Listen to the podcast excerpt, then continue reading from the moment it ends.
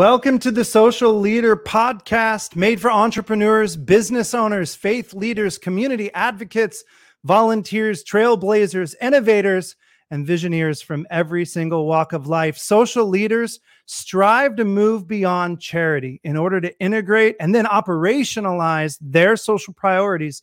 They're forging sustainable solutions in order to solve our community's most tangled problems. Social leaders are the most creative, most important leaders of our time because they're striving to lead with greater social impact in order to change our world. Friends, welcome to this episode of the Social Leader Podcast. I'm Father Justin Mathews. And hey, real quick before we begin, I want to let you know that today's episode is presented by Reconciliation Services. We're a nonprofit social venture in Kansas City, Missouri working to cultivate a community that's seeking racial and economic reconciliation so that we can reveal the strength of all. You can find out more about reconciliation services and even support our work at rs3101.org. I am super excited today to welcome a good friend our guest for this podcast. Her name is Nika Cotton. And I got to tell you before we begin, Nika is one of those people that you just want to get to know. She's a poet, she's an entrepreneur, she's a founder of multiple collectives and businesses. She's a mom, she's a community advocate, and she's also a former employee here at Reconciliation Services. Nika, thank you for coming on the Social Leader podcast. Welcome. Thank you. Thanks for having me. I'm excited to be on this episode. Absolutely. And before we begin, I just want to tell everybody we are, uh, if you're watching us live, we are on Facebook and YouTube, and you can uh, make comments live, and we'll do our best to incorporate those thoughts into the show today. And if you're watching on YouTube or after the broadcast, uh, you can find more of those archived comments on our Facebook page or on YouTube. Well, Nika, I really want to just dive into your story a little bit. You have a really fascinating leadership journey. And you have a lot going on right now that we're going to get into in terms of your new business and all the cool stuff that you're working on. But just tell us a little bit about your leadership journey, who you are, and how you've become the amazing leader that you are today. Yeah, definitely. Um, I I would say um, I'd attribute my leadership skills to um, like taking in all of the lessons of um, the things that I've experienced. Um, being able to pass those things on to other people is sort of my theory. I don't know how you would classify that as a theory of leadership. Um, is just, I guess, growth leadership, like learning and growing and being able to um, share the things that you've learned with other people. Who are some people in your life that did that for you? Did you have anybody or there's some folks that really stand out that had that growth mindset that growth leadership and taught it to you? And what did you kind of take away from from that person? Yeah definitely. So the first business that i ever started um, it was a freelance writing company. Um, so i'm a writer by passion. That's like the thing that i do um, if there was no money if money didn't exist is just write right. just sit under trees and write things so the very first business I started is called Village Scribe. Um, and I started off writing life journals for people who were in hospice care, who were just at the end of their lives. So I, um, when it, when I first started that business, I went to an accountant to get the business entity set up. And one of the things that she told me, she's a very well known um, accountant and also a speaker. Her name is Marquita Miller. Hmm. Um, is that whatever you do with your business, um, be sure that you empower and inspire other people who are trying to do the same things, and that you'll always, you know, get um, where you're going. You'll always be successful if you do that thing. And so I've tried to make that or build that in to the way that I run business. Is it's always empowering inspiring somebody else. Um, so that's like the first principle of or the first value of a business that I do is that it's how is this empowering, inspiring somebody else. You know, I have not heard of many companies or even programs that I think are as impactful and, and just really meaningful as what you just described. So, how would that go down? So, y- you were writing life journals for yeah. people who were dying in hospice. Can can you describe what that was like, or what what you produced and and what it meant to the people you were writing it for? Yeah, definitely. Um, I would say it was really um, even just that experience of doing that business. Um, it was not very profitable in the end, which is why I moved on to another business, which is, you know, it was part of the process, and so it was very useful of a experience for me but it was really powerful to understand what people wanted at the end of their lives, um, what they wanted other people to know and to understand um, when they when they were at the end of their lives, um, and then the things that people regret um, at the end of their lives, which usually the things people regret are the things that they did not do at the end of their lives, or things that they kind of were either afraid to do or held back on, or just missed the opportunity to do at the end of their lives. Very rarely do people say like they regretted things that they actually did. it was just they regretted things yeah. they do. And so that was really empowering for me to um, to hear that and understand that. And it's really affected the way that I live my life. Um, and you know, not only run my businesses is take every opportunity that comes to you because those are the things that you're going to regret at the end of your life, even if it's a pandemic and somebody offers you yeah. an opportunity, take that opportunity because you know, even now, I think with everybody kind of thinking about death, where it's kind of in the forefront of our minds because we're in a mm. global pandemic. And um, I don't know who else has had um, COVID panic attacks where just like, I have COVID 19, I'm dying right now. right. It's scary for a lot of people. And I think that I'd love to know if there's one person or one lesson that really stood out from that journaling that you did? Is there something that you took away concretely into your own life oh, from oh, yeah. one of those journals? Or is there a story that you could share? Um, so, kind of the, the story that really um, prompted even the name of my company, Village Scribe. Um, because scribe, the idea of a scribe is, you know, in ancient times, like when Sanskrit was the language of the, the world, um, you had to basically be chosen from the time you were a child to be a scribe. So there was really this sense of gatekeeping when it came to writing um, that only mm-hmm. certain people could do it. And so that's why you would hire a scribe to record things for you. Um, so I did have a couple who um, could not, who ne- never learned to read or write. They kind of lived a very rural life. Um, they'd been together probably 50 years, and they were both wow. in hospice care at the end of their life um, journey. And so I wrote a journal for them together. Um, it was like a relationship kind of life journal, um, you know, targeting like their lives separately. And then when they came together and the things that they did together, they'd fostered children, they'd had children of their own. Um, and so it was just really a beautiful opportunity to be able to write. Like they really could not have done this for themselves, um, recorded their own journal and their own life stories. Um, and then also, one of the biggest questions that I will never forget um, when I asked them, like, what's the secret for being together for your whole lives? Because they've been together for such a long time. Um, and we're dying mm-hmm. together, you know, um, which was, you know, it's really sad, but also just very beautiful to have this person with you. Um, Absolutely. And they said um, the secret is one person has to give and one person has to take, and you have to take turns, but it doesn't matter who goes first. So at the yeah. time, I didn't completely understand even the whole lesson behind that. It was a few years later before I realized, oh, it doesn't matter who goes first because when you really love somebody, like them being um, happy is as joyful as you being happy, and so that's why it doesn't really matter if they go first or if you went first. So yeah, that was. Really and that feels like a lesson we really need to embrace right now, given our, you know, the inequities in our country, the really Mm. um, violent conversations around race and equity and um, would that there would be some modicum of a desire to let the other person go first and to really listen um, uh, that would be really helpful right now i would yeah. think. Yeah definitely or even find you know being able to recognize that there's a joy in other people you know being happy or having justice that there it should bring a joy to you when somebody else who's not you um has yeah.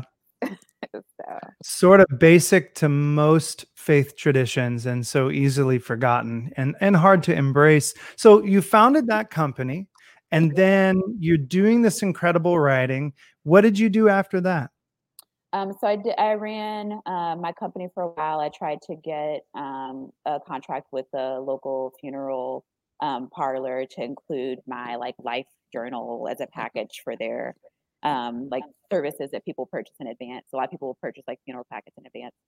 Um, I wasn't able to get enough business to make that sustainable, so I just kind of moved along um, from Village Scribe LLC. About five years ago um, is when I came up with the name Soulcentricitea. So originally it was um, based on this kind of theory of human development that I read by Bill Plotkin. It's called Nature and the Human Soul. Um, mm. And it really resonated with me, just the way that he described kind of our like living in um, kind of community with one another and community with the earth, with the space that we occupy. Um, really, really resonated with his theories um, on like soul centered human development. So it's kind of where the idea of Soulcentricitea, like the title, came from. Um, but yeah. what meant to me was also just like this, because um, the N is T E A, which is a play on words. I've always loved tea. I've always been like a known tea fanatic to all of my friends, um, probably as far back as high school, maybe even before then and so it's just something that is unique to me something that i really love something that i'm really passionate about it's kind of my niche because i've accumulated so much tea knowledge over the years just from loving it that yep. it felt like a perfect delivery system for me um, for my own passion for my own purpose well, uh, there's a comment that just came in that I want to put on the screen, and it's uh, it's from Bonnie. Bonnie said, an aside, I wrote and reviewed tea for several years and it was very useful in teaching me to be present in the moment. No tea bags, right? No so, bags. yeah, tell me about how tea um, informs or impacts your leadership or helps you to be present. That yeah. that grounding that you're talking about. So I did before I started this. Um, company. So I had the opportunity two years ago to actually start a storefront with the name Soulcentricitea. So I just kind of put away this logo and this name and this vision into a Google Drive document. Um, some friends of mine were starting a business that I was kind of joining their collective team, um, selling my teas at their shop, and their deal fell through, and I was able to like take over leadership of that opportunity and start a gift shop on Troost um, called Soulcentricitea in 2018. Um, and so that closed down a year ago. And in the interim, I was doing something um, or doing tea ceremonies and also doing something called tea and social justice, where I would just meet one on one with people um, and bring my little basket, a little picnic basket with all of my tea supplies and my little electric tea kettle, and just talk to people about social justice issues that they cared about. Um, and then pass on any information that they might want me to share with the next person. So just kind of these very one-on-one I remember when you were telling me about forming that, and I thought it was such a brilliant, like simple, but attainable and brilliant response to the civil unrest and to the need for racial and economic reconciliation. Uh, did have you carried those like tea parties or those tea and social justice meetups into Soulcentricitea now into the shop, or are you still doing that? Oh yeah, definitely. So we haven't um, started our events yet, but we will be doing um, an open mic, rhetoric, tea, and poetry, which will basically the the rhetoric rhetoric portion of that is basically social issues that we'll be addressing. That um, so people can do poetry, they can do speeches, or they can just present a topic for us to discuss um, during these events. So we haven't started yet, but we will be starting, and I'll be using a lot of the issues that I categorize um, as topics for those discussions. Well, and I know that before we get full on into, I want to kind of get into what it was like to start a company or what it is like right now to launch this company um, during the time of this pandemic. But before that, um, your your advocacy for the community and your work in social justice is not just about tea conversations, which is a powerful modality, but you also worked as as a caseworker here at Reconciliation Services really interfacing with the community. Um, talk to me about like what did you learn from that? How did that coincide with your mission of Soulcentricitea? And what you know, what did you take away? What did you see? Yeah, definitely. I think one of the most powerful things um, during my time at um, Reconciliation Services, which I'd been familiar with Reconciliation Services, I did um, trauma therapy, um, went through one of the classes, one of the six week classes, Um, and it really positively impacted my mental health to go through the classes that I went through there. So I'd already had a familiarity before I started working at reconciliation services um, with the per- services that they offered. But my time there really got gave me an opportunity. It was kind of just a training for me. I felt like um, to really have an opportunity to interface with the community, to learn and develop skills um, that I've used. I even I've had um, customers come in actually who were um, clients that had been served at reconciliation services, and so just to see that you know to the familiar faces um, of people. I had a um, gentleman comment that he or comment that he was impressed with the way that I um, dealt with a homeless customer who would come in that I'd given coffee to. Um, and I, you know, explained to him I was like, I, you know, worked up the street at a social service agency. I had a lot of training on interfacing with people um, yeah. this way. And so I don't think before that experience I'd have had the grace um, of being mm-hmm. able to both um, interface with compassion with people the way that I was able to learn to do there. I also well, you, know, you, you used a really key word, which is training, Nika. Right? Yeah. I mean, so a lot of people have a big heart, but they don't know how to operationalize their their social priorities. Right. So, yeah. just putting a quick comma here, there are other business owners who who run retail front facing um, operations and they face those things particularly interfacing with people that are having social challenges people who are really um, struggling with mental health. Kind of what are two or three things that you learned through your work in the community and social work uh, with reconciliation services that you now put into practice? Like make that practical for us. How do you use that? What training is helpful yeah, I think the biggest thing is responding from your compassion and not from your fear. Because especially now with COVID 19, um, a lot of our homeless pop- population is very transient uh, population. Mm-hmm. So they're very, they're very vulnerable at high risk.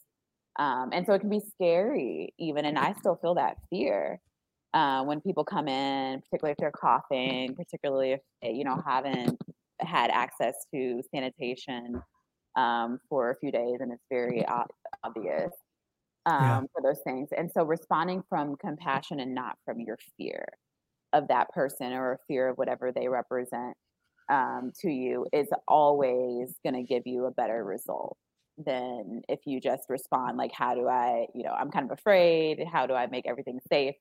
right now so respond with that compassion you can still make things safe and um, find a very compassionate way to mm. interact with um, people. So, and then also, it's really hard to do. I mean, it's very hard to be compassionate when somebody's, you know, up in your face or, you know, demanding or something. Mm-hmm. And I think that you make a really good point that's not just um, for running a retail shop, but in general right now, just learning when we are confronted by someone or a thought or you know, a tweet, whatever, that really sets us off or really triggers us, taking a minute to sort of like have that mental cup of tea, slow mm-hmm. down, you know, and then tap back into your compassion, into your heart, and then respond from there. I don't think we're ever going to agree with everybody, but I do think that we have a choice, right, about how we respond in the world and how we move through the world. Yes, definitely. And I think that, you know, one of the things about tea, um, if we consider like in history, the Boston Tea Party, it's, tea is a very revolutionary mm. sort of um, tool or symbol, you know, of revolution. And that's one of the things I'm passionate about is always focusing on activism and the ways that we can um, empower and um, organize um, for change, especially in with the climate, the way that it is right now. Um, and then tea is also like you asked earlier about the centering um, qualities of tea. So I have done a lot of tea ceremonies um, and mm. even just like one-on-one tea ceremony people where it really is a way to meditate. Um, if you think about communion, um, you know, the mm-hmm. simple act of taking something into yourself that you've passed an intention into before you um, take it. tea is mm-hmm. very much that way. The process, you have to wait a little while for it to steep. And so during that time of waiting is it really a time to sort of um, calm yourself and to contemplate. Um, I like French pressing my tea because there's something with the tea touching water. So I appreciate the comment with no tea bags. right. I don't use any tea bags when I on my prepared tea here in the shop because there's just something about the tea touching the water and that opening of the tea yeah. that's a very um, contemplative moment for you and the stirring of the tea leaves together. That's kind of like a um, a connection of things. So, so yeah. what's it been like opening this? I mean, this is a powerful mission that you're putting forward in terms of social justice and slowing down and mm-hmm. giving intention to what you consume and how you walk in the world, being compassionate. What's it been like bringing that kind of mission and purpose and thoughtfulness into the world and starting a business that you need to thrive in order to like pay rent yeah. um, and take care of your family? What's that experience been like of launching this company uh, during a global pandemic and this massive upheaval in our in our society right now? Um, I will say terrifying was the mm. very mm. first emotion that came to mind, and the very first emotion and the most persistent one that I felt during this time is that it's terrifying um, to do all of this when there's so many unknowns there's so many things that we can't know um, about how things are going to operate. And so it's been really scary. But at the same time, it feels like the perfect moment because not only, you know, tea has a lot of medicinal benefits as well. And so a pandemic seems like a good time to have tea. Um, but then also with all the things that are unknown right now, who's to really say um, what's possible? um, is kind of the entrepreneurial mindset to have is we're at a time where things are so unknown. So who's to say what's possible? Who's to say that this couldn't really be a successful thing and that that fear, if, if I let the fear stop me from doing it, um, I don't want to get to the end of my life and be like, oh, I let that fear stop me from doing this thing. So live with no regrets there are a lot of barriers to entry though for people wanting to start companies and and for people wanting to take up work like this. And in particular if you just look at the data to be uh, a black female entrepreneur you have issues with access to capital. You have issues with you know being received in the business community in the same way. Um, talk to me about barriers that you faced. I mean and and th- there may be other entrepreneurs listening that think that they're alone you know and what have you gone through and what have some of those barriers to starting up and operating been? Definitely.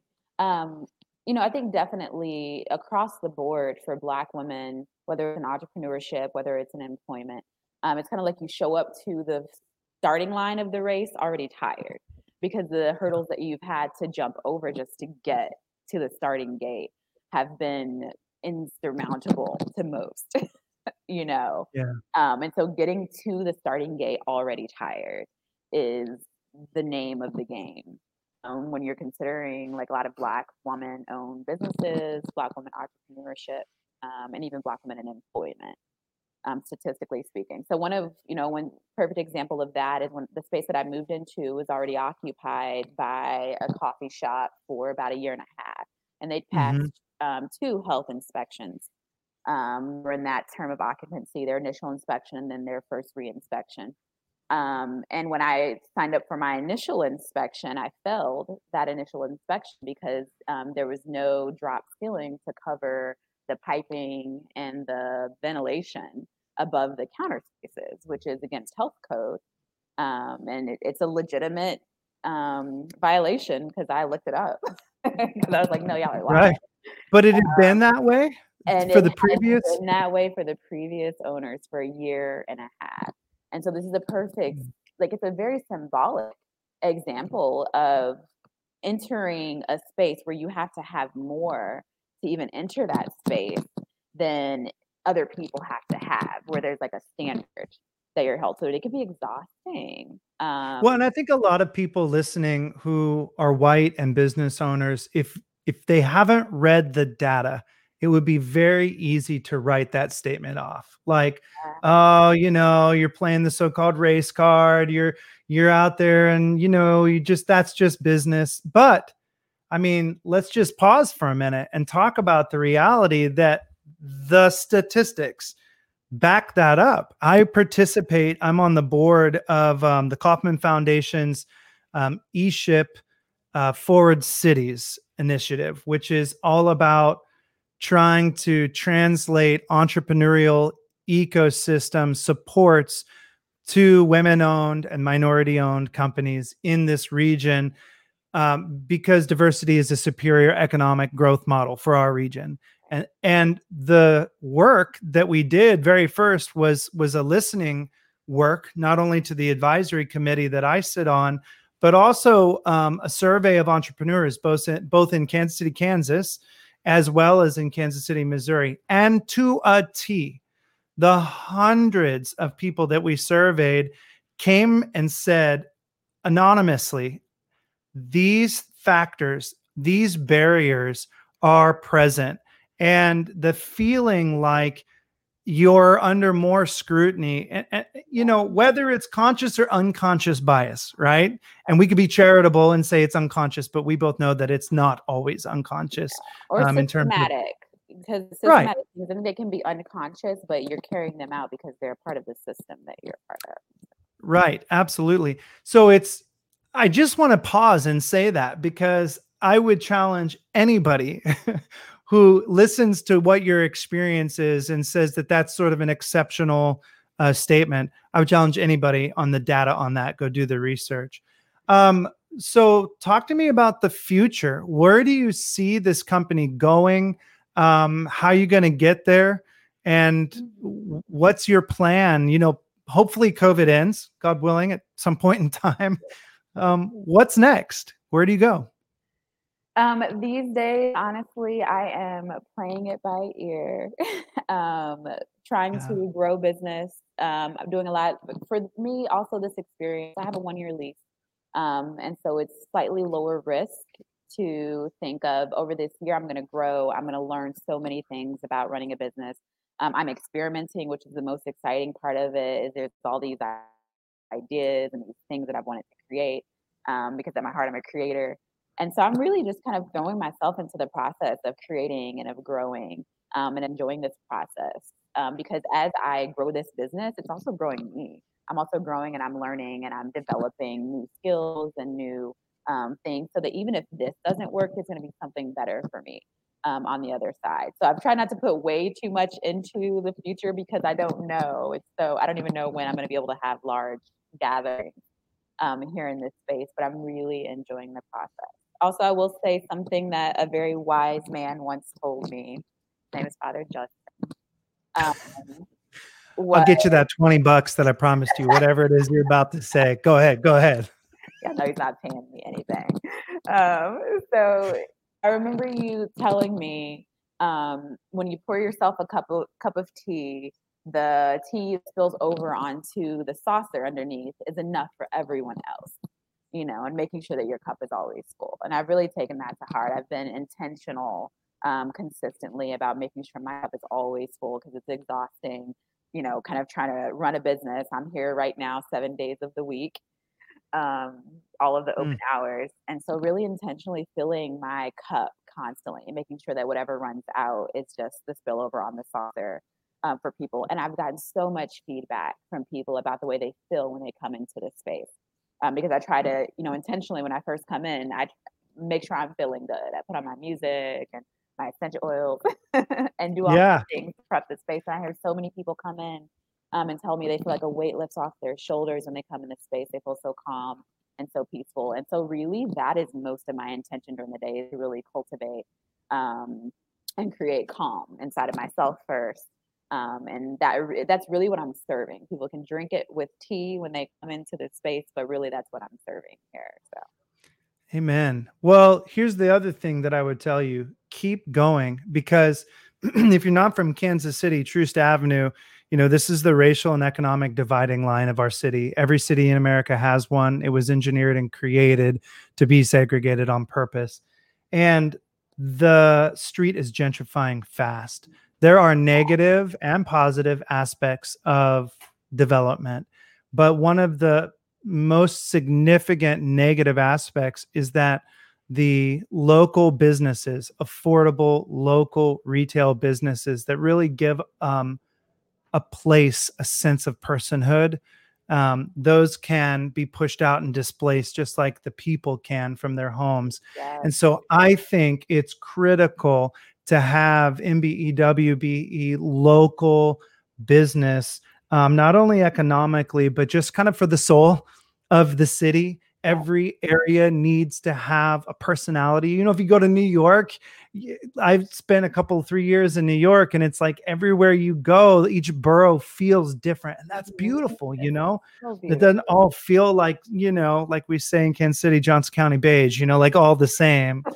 and so I just want to commend you for what you're doing because yes, it's important for you. Yes, it's important for your patrons and your children but you're lifting up an example your work is important for the soul of of Troost Avenue and the soul of the city and I want everyone who's in Kansas City or driving by to stop off on Troost Avenue go down uh, into the Wonderloft building and go find Soulcentricitea. And I'm going to put the website up one more time too, uh, mm-hmm. soulcentricitea.com. You can see that in the show notes if you're listening on podcast. Okay, now I don't want to put you on the spot, but I do have a question. You can say no. Okay. Do you have any poems that you have from memory that you want to share? Oh. You're an incredible poet. I don't know. I'm putting you on the spot, but let's see. What? Give me a topic, something that you feel like would fit. What kind of thing poem do you want to hear? I about? would love if you had a topic about um, tea and reconciliation and sort of the zeitgeist of our times you know the the spirit of the age anything that addresses what we're all living through right now or anything pick one whatever you want you know? You know i'm gonna do one because this is one that i remember the best um right. that i could recite the the easiest without having to recall it too.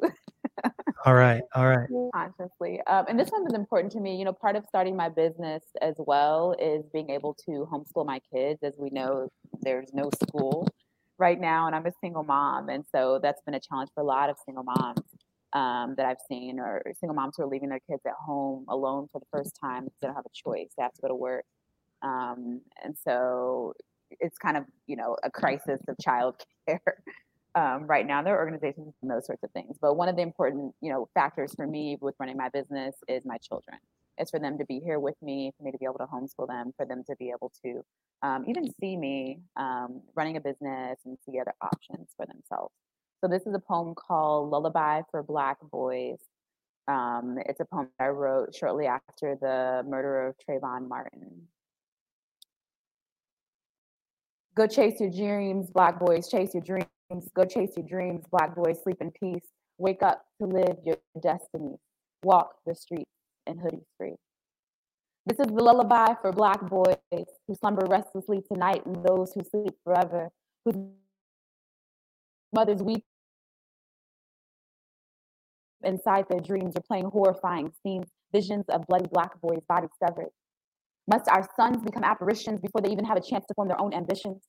If Justice had her own black son, she'd drop that scale and blindfold, tear her robe and mourn for what she's done, my son.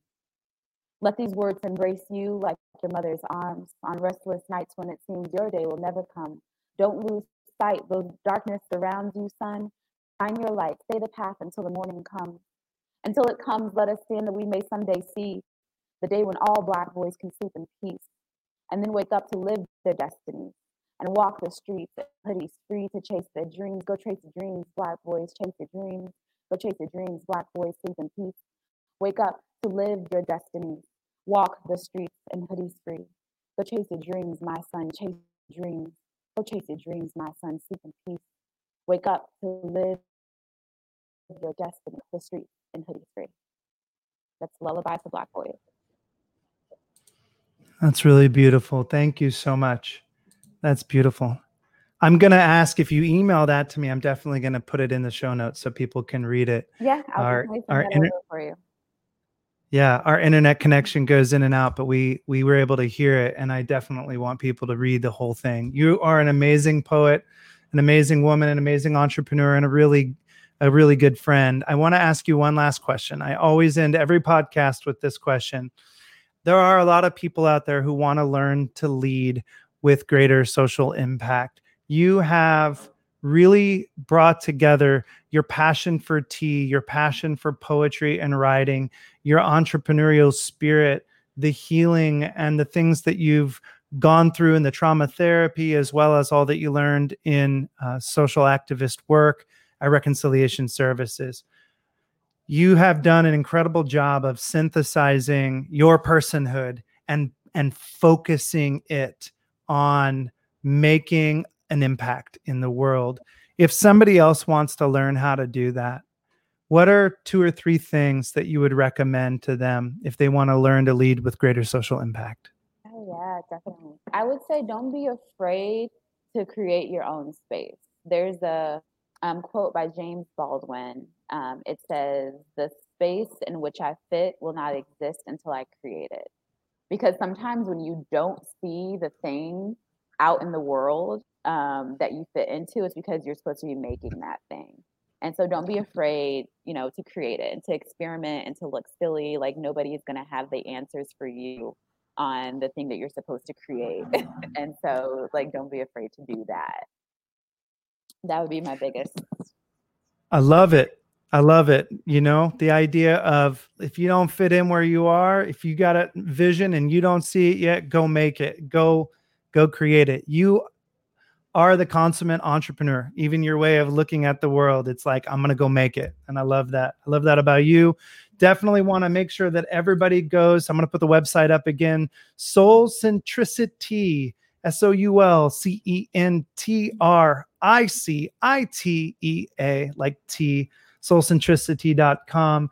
Uh, especially if you're in the Kansas City area, make sure you go down on Troost Avenue to Soulcentricitea Nika, thank you for sharing your life, your poetry, your leadership, and and this time with us today. I really, really appreciate it.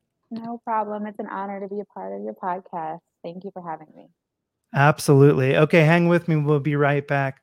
Hey, friends, I am so thankful that you spent uh, an, another podcast with me on the social leader. And I want to tell you real quickly before we end today that if you're in Kansas City and you are hungry for lunch, Reconciliation Services just launched a brand new social venture. We're offering affordable food to the community and at the same time, we're fueling the nonprofit work that we do, serving the community with social and trauma therapy services, as well as doing education work around race and economics and equity in a time where we really need to be connecting on those things. And on, in a time when there are so many thousands of our neighbors struggling to survive and succeed. And we need your help. We need you to help us fuel this mission. And it's super easy. All you've got to do is eat lunch. You can go to thelmasboxlunch.org. I'm going to put that up here if you're watching on YouTube. thelmasboxlunch.org. You can order an incredible lunch, five star Yelp rated food from Reconciliation Services. Come pick it up at the window. Or if you're doing a big group order for your organization or your company or a meeting that you're having, we can also arrange to have it delivered to you. But it would help us so much. I call it slacktivism. It's like slacker activism. You don't even have to leave uh, your pajamas and your computer while you're working from home in order to really make a difference in this world and to help us further the mission of reconciliation services. So I wanted to make sure to tell you about that. And lastly, if you like today's podcast, if you want to hear more about social leadership and learn more about people like Nika and her incredible work, I need a big favor from you wherever you listen to podcasts, whether it's on Apple or Spotify or YouTube or Facebook, I need you to hit that like button. Give us a thumbs up. If you're on YouTube, hit the little bell button in the corner and make sure to share this podcast with as many people as you can so that we can lift up this vision of social leadership we all need to embrace social leadership right now so that we can make a positive impact when it is so desperately needed. So, once again, thank you so much for joining me today on the Social Leader Podcast. Until next time, let's together learn to lead with greater social impact.